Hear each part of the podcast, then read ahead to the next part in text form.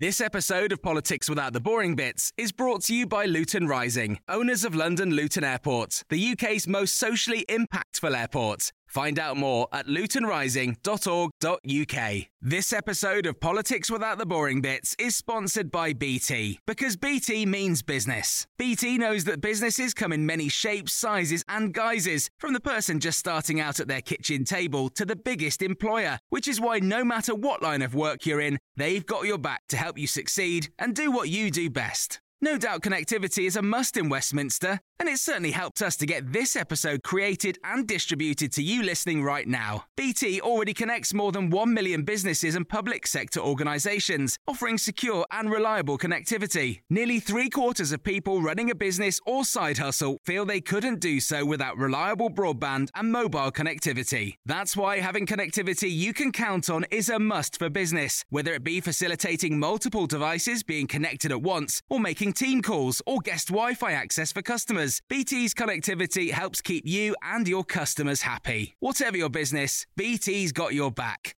Search BT's got your back. Welcome to The Times. To find out more, head to thetimes.co.uk. Welcome to the latest edition of the Times Opinion Podcast. My name is Tim Montgomerie, and this week I'm joined by the editor of our Red Box political email, Phil Webster, columnist Melanie Phillips, and our literary editor, Robbie Millen. The Lib Dems are flailing around trying to show they are different from the Tories whom they've kept in office. It won't work. They've just signed off the autumn statement, whose accompanying documents contain all the cuts they now so despise. They should pull out of the coalition. That will prove they are different, and it won't mean an early election. The appeal of the Islamic State terror group lies in the real power it's gained through territory and wealth. The only way to stop it recruiting is therefore to destroy it on the ground. The West's real problem, though, is the absence of a strategy to combat holy war. Should the Elgin marbles be returned to Athens? The Greek Prime Minister said that their loan to the Hermitage Museum was an affront to the Greek people. Such bombastic, boneheaded nationalism should be ignored. The marbles belong as much to Britain and all the civilised world as modern Greece. Well, those are our three topics for today. And um, Phil, let's start with the one that you've suggested um, for us. And I have to say, I think this is terrible advice. There you have the Liberal Democrats trying to prove that coalition government works. And that probably is the one big thing they could offer to the country at the next election not to be frightened of hung parliaments, not to be frightened of indecisive election results. Here they can prove that despite lots of expectation, coalition government has been very stable. And then at the 11th hour, you want them to pull out and prove that actually it's more unstable than they've proven Not for at four and a all. half years. I, I, I, the Lib Dems have kept this coalition going for four and a half years, and this is the moment for them to break away. They, it wouldn't cause a, an election if, by any chance, a confidence motion was called in the next five months. The Lib Dems would obviously back the government. They don't want to be like turkeys voting for Christmas. They want to wait as long as possible for the election. But at the moment, their, their strategy of trying to look different isn't working. It, we saw it ridiculously over the weekend, where Danny Alexander had signed up to the autumn statement, walked into the Commons with uh, with George Osborne, and then writes for the Sunday Telegraph saying that uh, it's all terrible, uh, and we wouldn't have done it this way, or we won't do it this way. The difference is over whether they do it by tax cuts, tax rises, or spending. The government wants to do it all by spending. Uh, the Lib Dems want to do 20% of tax rises. Nobody understands that out there. If they went along to a cabinet meeting, and I remember possibly the most dramatic resignation of my time was when Michael Heseltine walked out of the cabinet into Downing Street Yeah. and spoke to the press. I think there'd be no. Why don't they? There'll be an issue over the next few weeks on which they can't agree with the government. Why don't they, at that point, say, right, this is where we go, we'll back you if it really matters, but we're not going to back you on this, and five of them walk out of Downing Street, then the country will know they're different. Yeah, but everyone will think surely it's just sort of fake. They'll think you have supported all these awful, wicked Tory cuts for four and a half years. You've been there voting for the bedroom tax. You've been there voting for all the things that left leaning voters don't like. And then just before an election, you say you're different. I, I, I just don't uh, think it will convince. Yeah, well, I, I, I, I disagree with you because I think they are different. And the key point at the moment is that they've gone along with a lot of things they, that they haven't liked during this parliament purely to show that they can engage in coalition government. I think because this country is so unused to coalition government, the Lib Dems have felt they've had to go to the end. Why? Coalitions break up. Coalitions are meant to break up.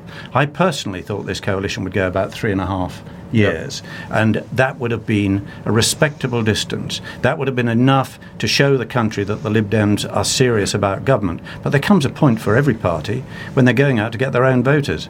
The danger is that they've lost them. Okay. Robbie Millen, you are Nick Clegg. just for a moment. Do you take Phil's advice? No, no, I don't think so. The, I, I think any strategy of trying to differenti- differentiate yourself six months before a general election is going to fail. I think voters' perceptions of the Lib Dems are now set, and they're set to punish uh, the party. And I, I, but I have to say, I, I sort of rather admire the Lib Dems. That I, didn't expect them to hold the course. Uh, I didn't expect them to be so grown up and so willing to take the hard knocks of governing. And I just sort of worry her sort of walking away a few months before an election would throw away actually sort of bit of granite integrity that they've earned through th- through supporting austerity, through through basically sort of uh, losing a lot of their base voters. Melanie Phillips, the Liberal Democrats have now been flatlining in single digits in the opinion polls for about three or four years. Perhaps Phil is right. Perhaps the only way they can have an uptick, if they carry on as they've been going, nothing is likely to change. Do they need something dramatic of the kind Phil has recommended? I think Phil's advice is extremely sensible um, and shrewd, assuming that there was ever any possibility that anybody would take the Lib Dems seriously ever again. and I think basically they are stuffed. I mean, what are they, apart from being a coalition partner, which has not been a happy experience for all the reasons that we know? They are classically the, the party of protest. Um, now, the party of protest role has been absolutely usurped while they've been busy tearing themselves apart in coalition government. We now have three parties of protest. We have UKIP, uh, we have the Greens, and we have the Scottish Nationalists. And it would appear the Scottish Nationalists are poised to do rather well in the uh, next general election. And it could well be that we see uh, a scenario in which, you know, UKIP splits the Conservative vote, the Lib Dems are smashed uh, beyond repair, and the SNP is held is left holding the balance of power in a coalition government led by Ed Miliband, the prime minister that nobody in the country at all wants. That that is all true, and I think it's all true. And you have three protest parties, but at least if they took Phil's advice and left the coalition, they would have a fighting chance of differentiating themselves in some way. I tend to agree with Robbie that um, it would just look too opportunistic, even by Lib Dem standards, um, and even a, a, uh, in view of the terminal disaffection and disillusionment of the. Do, do you have any of Robbie's respect for the Lib Dems that they have stuck this out for four and a half years? The, the amazing thing about the political discourse actually is we've had this coalition government and there hasn't been constant speculation that it's about to fall apart. The solidity of it has been mm. quite remarkable, and that has happened as much because of Nick Clegg and his party as, as David Cameron it- and his. But it's damaged Nick Clegg's party wholly disproportionately compared Yeah. with the way it's d- damaged the Tories. And my recommendation is is for yes, it's it's a dramatic action. It may be regarded as opportunistic, but at least it would be putting the Lib Dems back where they were, in a position where they could fight on their own policies in the in the remaining six months up to an election. Where at the mo- at the moment, anything they say is going to be tarnished with the what they've done in government, and uh, it may be too late. Um, as I say, I thought they'd go three and a half, three and a half years at, at, at the very most, and I think that was the view. I mean, uh, I wouldn't be at all surprised if there was a high profile resignation in the next few weeks. Or do you think Um, an orchestrated one? no, no, I, I, I don't think of the dramatic kind that I've recommended, but I wouldn't be at all surprised if a Cable or uh, maybe a, a Featherstone or a minister further down the line did go out saying this is the time to break it all up and remind our voters that we're still there. Because, as Melanie says, the protest vote has gone to, into so many places. And uh, I mean, it's amazing how many Lib Dem voters from last time are now with UKIP. Yeah. It's astonishing that they, they can find common cause with The, UKIP. the, pa- the party most in favour of Europe, Yeah. and Yeah. The, the party least in favour of Europe. well, the Lib Dem leadership has always been ahead of its party on the question of Europe, Yeah. of, of wanting to be fully integrated in Europe. But uh, but yes, that's right. It's it's the dif- disaff- disaffected part of the Lib Dem membership uh, that couldn't make common cause at all with Labour that have gone across to UKIP. This is the thing, Robbie Millen, that the Liberal Democrats probably really need to do is not leave the coalition but change their leader. Is the problem that Nick Clegg, because of the broken tuition fees, because uh, left leaning Liberal Democrats see him as the guy who got into bed with the Tories, they're not going to come back to the Liberal Democrats as long as he's there. Yeah, Don't they need a new leader, almost a new skin that people can think it's a fresh start? Well, I think they've got to take their punishment first and go through the whole ritual of having mud thrown at them by the electorate uh, next year. And then afterwards, I think whatever they do, Nick Clegg's toast. He's, he, he, he's a burden. I, I think you're right. Just that picture of him with the tuition fee pledge, it, you know, it's toxic. We, we, we had one of our red box debates on Monday night. Um, Phil Webster, you were there, and I thought one of the interesting things that came out of those debates was this speculation that debates, um, the the, part, the party leader debates that we had for the first time at the last general election, wouldn't happen. Will that will that be bad news for the Liberal Democrats? Because that Oh, was- that's potentially a way Yes. in back Um, in for Nick. The, one of the reasons there seems to be this growing feeling among politicians uh, and certainly commentators that Cameron is one way or another going to stop these debates, and the reason is, of course, that those debates do give a platform very late in this whole process, in the five-year process, to Farage, to Miliband, who can only do better, as as people said at the debate last night. They, he can only do better than he is at the moment if he gets those debates, and of course it's Clegg's last chance again. They uh, Ca- Cameron remembers how well Clegg did in the first uh, debate last time his rating soared. We know what happened after that, but uh, the feeling is that Cameron will not want to risk Farage having a fantastic debate and and beating him over the head in front of the the nation, and. I think we've got a long way to go on that. Uh, as you were saying during the debate last night, you were receiving um, messages from uh, leading figures in the in this whole uh, controversy, saying the debates will go ahead one way or another, even if we if we have to put them on the internet. Yeah.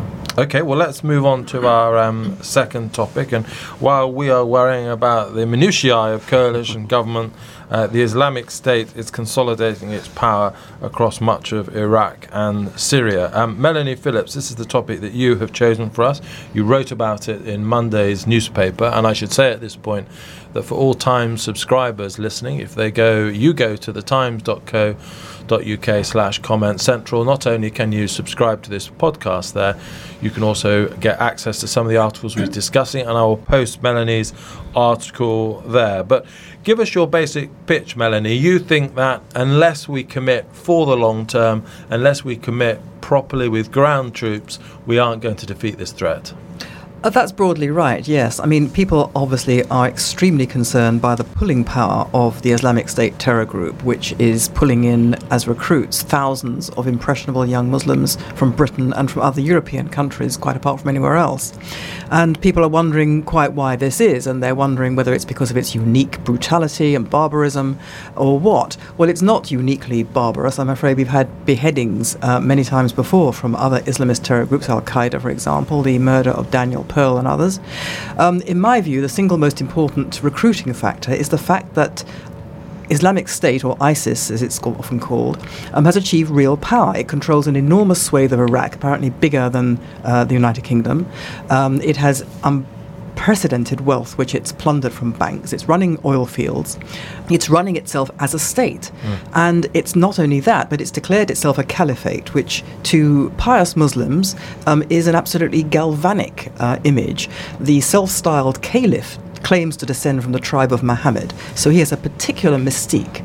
And it's a bit like when the Iranians, uh, when the Ayatollahs came to power in Iran in 1979, that galvanized not just Shia Muslims, but Sunni Muslims, because there you had an Islamic revolution, theocracy triumphant. And that rallied thousands of Muslims to the flag of jihad, just as IS is doing in Iraq.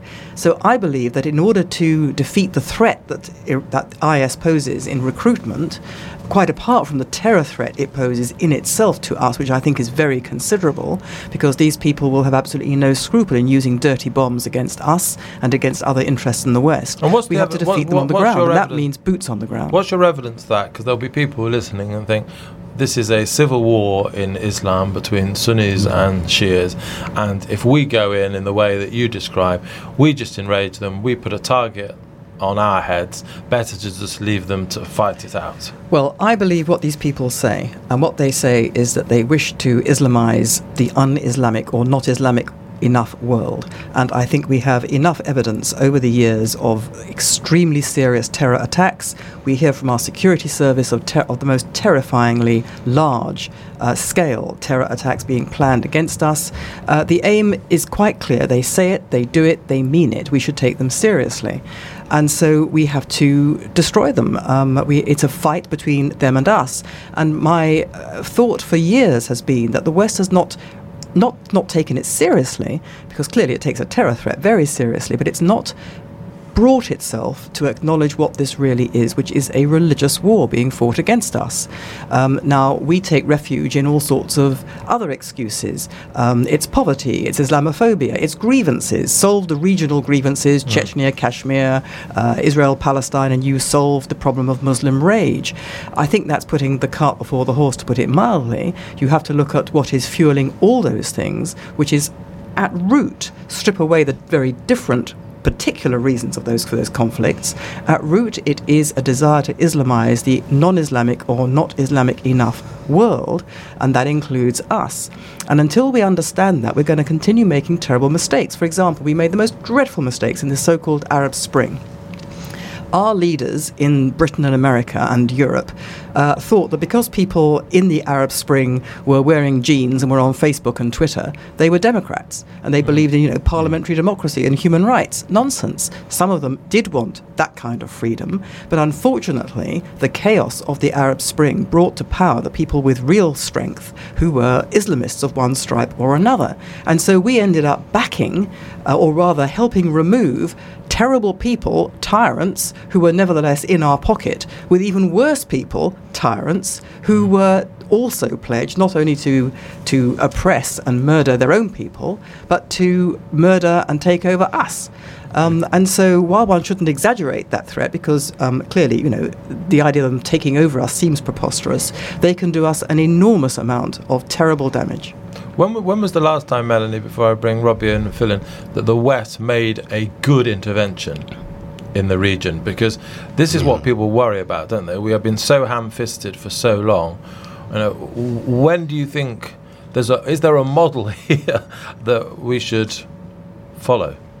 Well, um, it's very hard to think of a model because I'm, I would go back to the first Iraq war where the West said Saddam Hussein is an unconscionable threat to us. And if we allow him to march into Kuwait, uh, then we will suffer. So that was a very clear understanding that our self interest was at threat, which, in my view, is the only reason why we should ever go to war when our self interest is under threat. Unfortunately, we then bottled it, we collectively, being the Americans as well as us. Um, we did not get rid of Saddam. And when we did get rid of Saddam, we collectively botched it. From the moment that the statue of Saddam fell and he was pulled out of his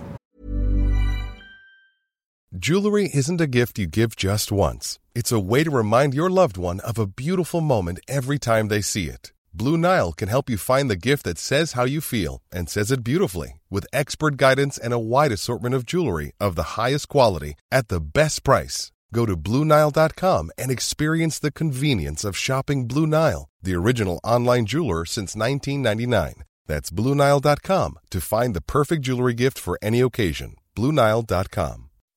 When you make decisions for your company, you look for the no brainers. If you have a lot of mailing to do, Stamps.com is the ultimate no brainer. Use the Stamps.com mobile app to mail everything you need to keep your business running with up to 89% off USPS and UPS. Make the same no brainer decision as over 1 million other businesses with Stamps.com. Use code PROGRAM for a special offer. That's Stamps.com code PROGRAM. This episode of Politics Without the Boring Bits is brought to you by Luton Rising, owners of London Luton Airport, the UK's most socially impactful airport. Find out more at lutonrising.org.uk. Foxhole, we got everything wrong, badly wrong, because Apart we from the failed surge, to understand the, what we were doing. the Petraeus surge was. If I was answering my own question, that would be the, the one mm. answer I'd give. Well- let, let me let me bring Phil and Robbie in. I'd be interested whether you agree with uh, Melanie's basic view that we should be there fighting this threat, but I'd also be interested in your sort of political view as whether any Western government is going to countenance putting in ground troops. Yes, I mean, the problem is that Iraq and Afghanistan have sucked the will from uh, Western governments for this kind of action. I totally agree with Melanie's analysis, and it does strike me that the only way this, the only way Islamic State, given the massive power they have, is to defeat them. Much greater than anything, uh, sort of the we- Taliban or Yeah, Al Qaeda. this is- this is- when we went in this is much bigger. them. Yeah. Now there is a sign from the polls that the the public is a bit ahead of the politicians on this. In the immediate aftermath of events such as uh, Lee Rigby and others, and the beheadings, the public will for military action has They been were for well ahead. airstrikes, so they weren't ever No, really no, I think ground the, troops, but were the, they? the pub, uh, according to our, our regular YouGov polls, they were also a movement towards ground ground action as well. In Melanie's piece, she alluded in the first couple of paragraphs to the fact that what happened at the weekend, two more terrible beheadings, and then we see a couple of hopeful signs, Bahrain and and and sending airplanes back to Afghanistan. When these events do happen, sadly, and we talking about evidence. We've had Theresa May's recent statement in which she told us about the vast number of, of plots that have, have been thwarted.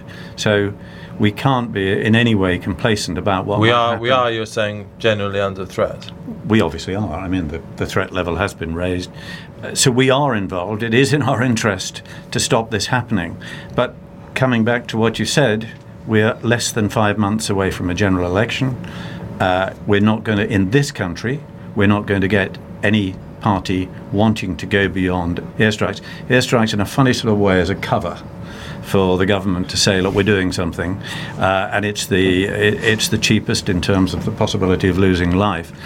America is in a slightly different situation. The the appointment of Carter may That's the well, new. That's the new the new defense defense, well, nomination for the new defense secretary. yeah, that, that, that may that suggests that Obama knows that he's got it wrong up to now. He's also uh, a second-term president, not facing re-election. So who knows? It, it is possible that the American response may toughen up well before ours does. Okay, Robbie Millen, what's your view? Well, I think Melanie's right that, that there's. It, it's definitely a holy war, but that doesn't mean it's all about us. That the main impulse is anti-Western. You've, the fact that we've had young Brits travel to Syria or Iraq and, joined Islamic State, and then they've ended up blowing up Shia worshippers. So I, I, I, th- I think we shouldn't treat it as a question of the West versus Islamic State or Islam. Th- There's a lot more space for the Gulf states, Saudi Arabia, who, who have got good sort of military kit, large armies for them to take up more of the How, ma- how many times have we said that, though, Robbie? Well- Turkey, Saudi Arabia, Qatar. We want these Well, countries there, to there comes they, a moment they, when they we. don't. Do they? I don't see how we can make a difference by sending British or American troops on the ground. As Melanie says, our track record is one of complete failure. So it's kind of slightly mad to think that it'll be different this time round. I, I think, yes, Islamic State's got to be defeated militarily, but it, that doesn't mean it has to be British boots on the ground or American boots on the ground. Also, how do you kill an idea? Uh, This is why I think Western intervention just sort of it allows more scope for um, sort of idiot to sort of Islamists around the world to eh, kind of sort of frame everything in, in an unhelpful way to us. Melanie. Well, there is certainly truth in that. Um, uh, Islamist propagandists will use anything that the West does. But I think one thing that the West finds so very difficult to understand is that the Arab and Muslim world really, really does think very differently from the West. It has a different set of premises from which it starts. Now, we think there's something a bit wrong with strength. We think military power is really rather dreadful uh, because we don't like killing people, which is entirely right. I mean, I'm part of that Yeah. too. But the Muslim and Arab world doesn't see it that way at all. It regards weakness as an incentive for attack.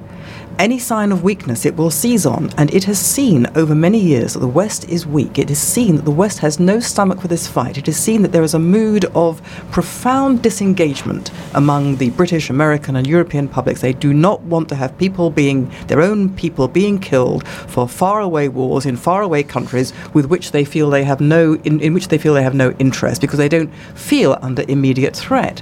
And so we have signalled fatally, I think, that we didn't have the stomach for the fight in Iraq. We signalled we were coming out. We signalled even more disastrously in Afghanistan we were coming out at, at a particular time. America brought out all its troops. That gave a tremendous signal that the West was open open it was open season on the west because ultimately they wouldn't fight. And every islamist in the world knows this. Uh, we all bend over backwards to suppress any proper discussion of all this on the grounds that it's islamophobic. We can't even have the discussion. I mean here we are having the discussion. That's wonderful. Thank you times. But it's very unusual. Um, and Um, so what- this is seen as a, as a source of weakness and that inspires people to pursue uh, their infernal aims with redoubled vigor. Um, and what's what? What does Israel make of all this? A country you know well. It's watching at the moment the West link up with Iran as informally and formally to target ISIS. It, I think I agree with you. This is an unholy uh, alliance, if ever there there was one. Will Israel keep watching this? There are big political problems in Israel at the moment, but could you imagine Israel taking action into its own hands soon? Israel will always act in a military fashion if it feels its people are about to be subjected to attack uh, and mass murder and genocide. And it is watching Islamic State with great concern. Islamic State is just over the border on the Golan Heights. Um, the Golan Heights, as you may recall, was taken by Israel as a defensive measure in the 67 war. It continues to occupy the Golan Heights because it's always said that it is strategically suicidal to give Golan back while Syria remains an enemy.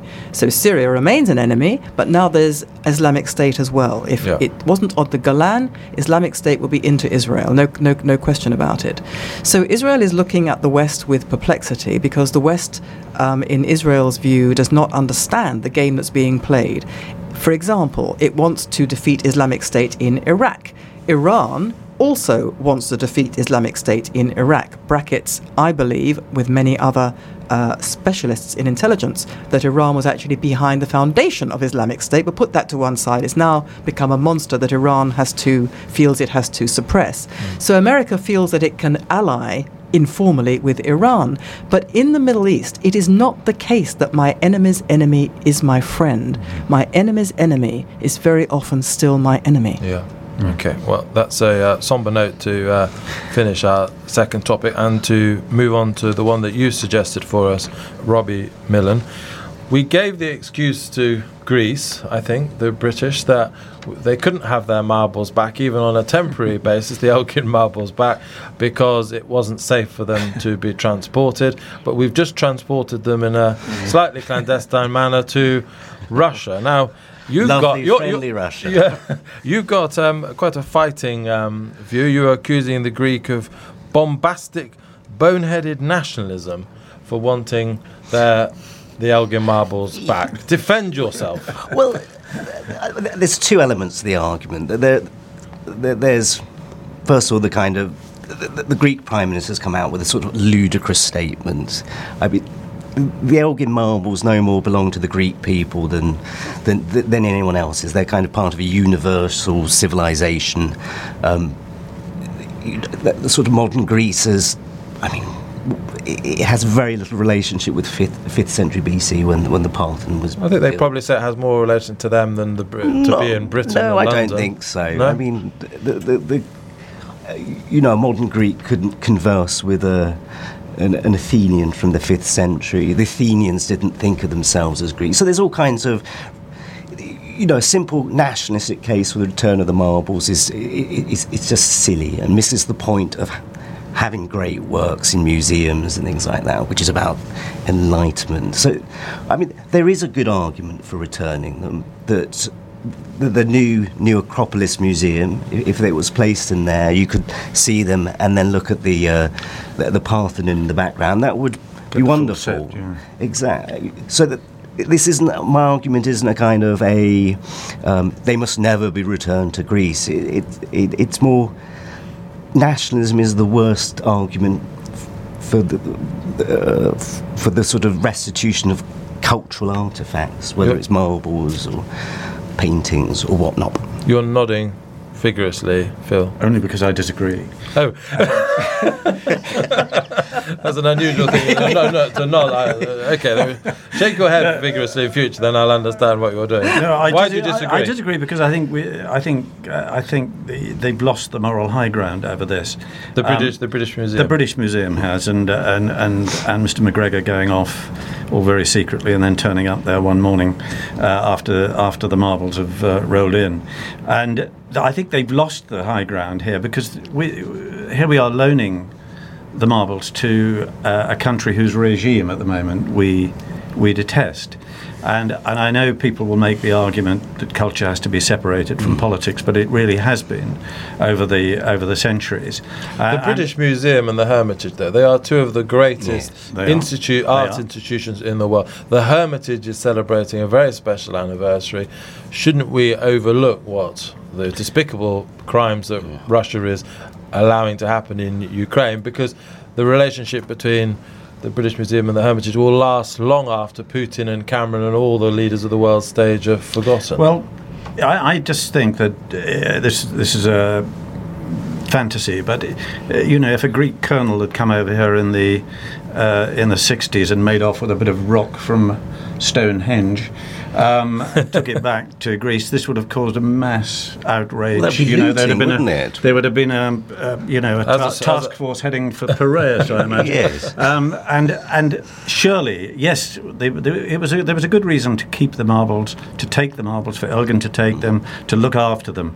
But as he didn't, he Robbie, didn't steal them, did he? He, No, no, paid, no, he, no, paid, well- he paid for these marbles. well, yeah, they, they, I'm, They were was- sold by the whether there was a commercial occupier- involvement. Yeah. uh, who knows? But the fact is that. uh, We've looked after them for a long time, and as Robbie said, there is now a place for them to go, and uh, and and one would have thought they belong properly there, and then we can all go to Greece, which is much nicer than Russia, and have a look at them. Well, no, well, I, I, I- I think the British Museum is even higher up the moral high ground. They're so high up the moral high ground we can't see them, because the very fact they're willing to loan uh, the, the marbles to um, t- to other museums, it really shows they're fulfilling their mission of trying to showcase the best artifacts around the world.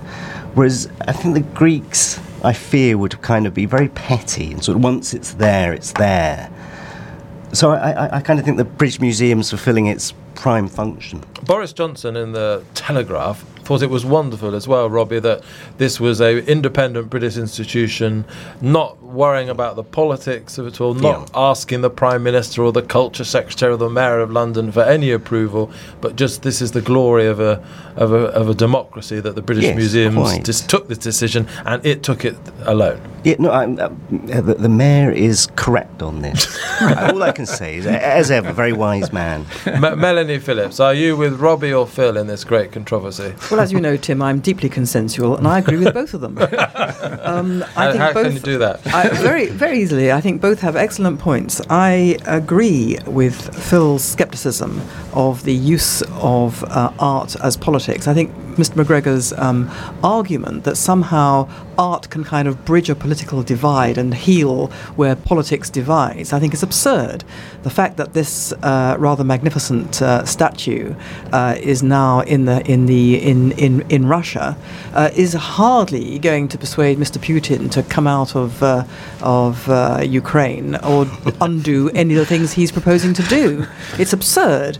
On the other hand, I also agree with Robbie that the idea that um, Greece is, you know, entitled to claim this. Yes. Well, museums across the world are full of artifacts which have been looted or plundered or, you know, properly belong to some country or other, and here they are, and no one's going around saying we demand all of them back. I had to say I'm a little baffled as to why the Elgin marbles. I'm, you know, I mean, I, I, I'm sure they're absolutely wonderful, but um, why Greece makes such a song and dance about the Elgin marbles? So as, I, as Robbie said, though, if, or was it Phil? Sorry, if bits of Stonehenge had been taken, I say this as someone who lives in Salisbury, we were even if they'd been sold legitimately rather than looted, perhaps we'd be making a song Well, and dance about don't. part of our national but, treasure. But, being- people don't. There's lots of people's national treasury which has been which has been taken. I mean, it's it's. I think it's different if you know you have. Uh, I'm thinking of the Nazi period, which stole from people. Um, so those people are still alive, or their families are still alive, and they want their property back. Well, that seems to me to be quite a clear-cut case. That's theft of people from people who are who are still around. But to say that you know an entire country is entitled, or entire nation is entitled to claim back, Yes. you know, its ancient heritage. Well, up to a point, yes, um, but it doesn't actually have um, a right to do that if the uh, object in question was uh, legitimately uh, uh, bought. If it was actually stolen, clearly stolen, then that's another matter. Now, I know that there are question marks about quite how it was bought and whether, you know, the people from whom uh, Elgin bought it, um, bought them, uh, had the right to sell them. But that's that's really quite arcane. The fact is, he didn't just go in and steal them. He did buy them. There was a transaction. He believed he was entitled.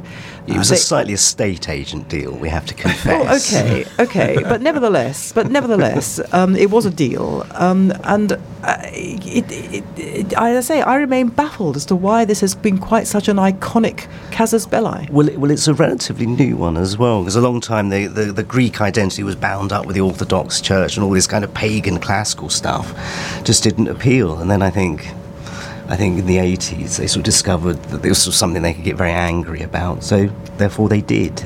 doesn't mean that they aren't right now. They may have been wrong during the period when Greek Orthodoxy was dominant to have neglected their heritage. Do you know the best thing they could do is sort of say if the British Museum returns the, the, the marbles to Athens, that they will stick up a big statue of Lord Elgin right next to the Parthenon to sort of thank the British Museum Lord Elgin for saving these things from destruction. If they do that and be magnanimous, I think, well, You might, you might. yes, consider I, I would consider their case very strongly. Your generosity knows no beginnings there, Robbie Millen. But on that note, uh, we've had a long podcast today, but it's been fascinating talking to you, Melanie, you, Robbie, and you, Phil. Thank you to Dave McGuire, my producer, for putting this together. Thank you to you for listening. And please do go to thetimes.co.uk comment central to subscribe to this podcast and also to read some background articles, including some fantastic letters that Times readers have been sending into the newspaper about the Elgin marbles. Goodbye. Thank you for downloading. To discover more, head to thetimes.co.uk. This episode of Politics Without the Boring Bits is brought to you by Luton Rising, owners of London Luton Airport, the UK's most socially impactful airport. Find out more at lutonrising.org.uk.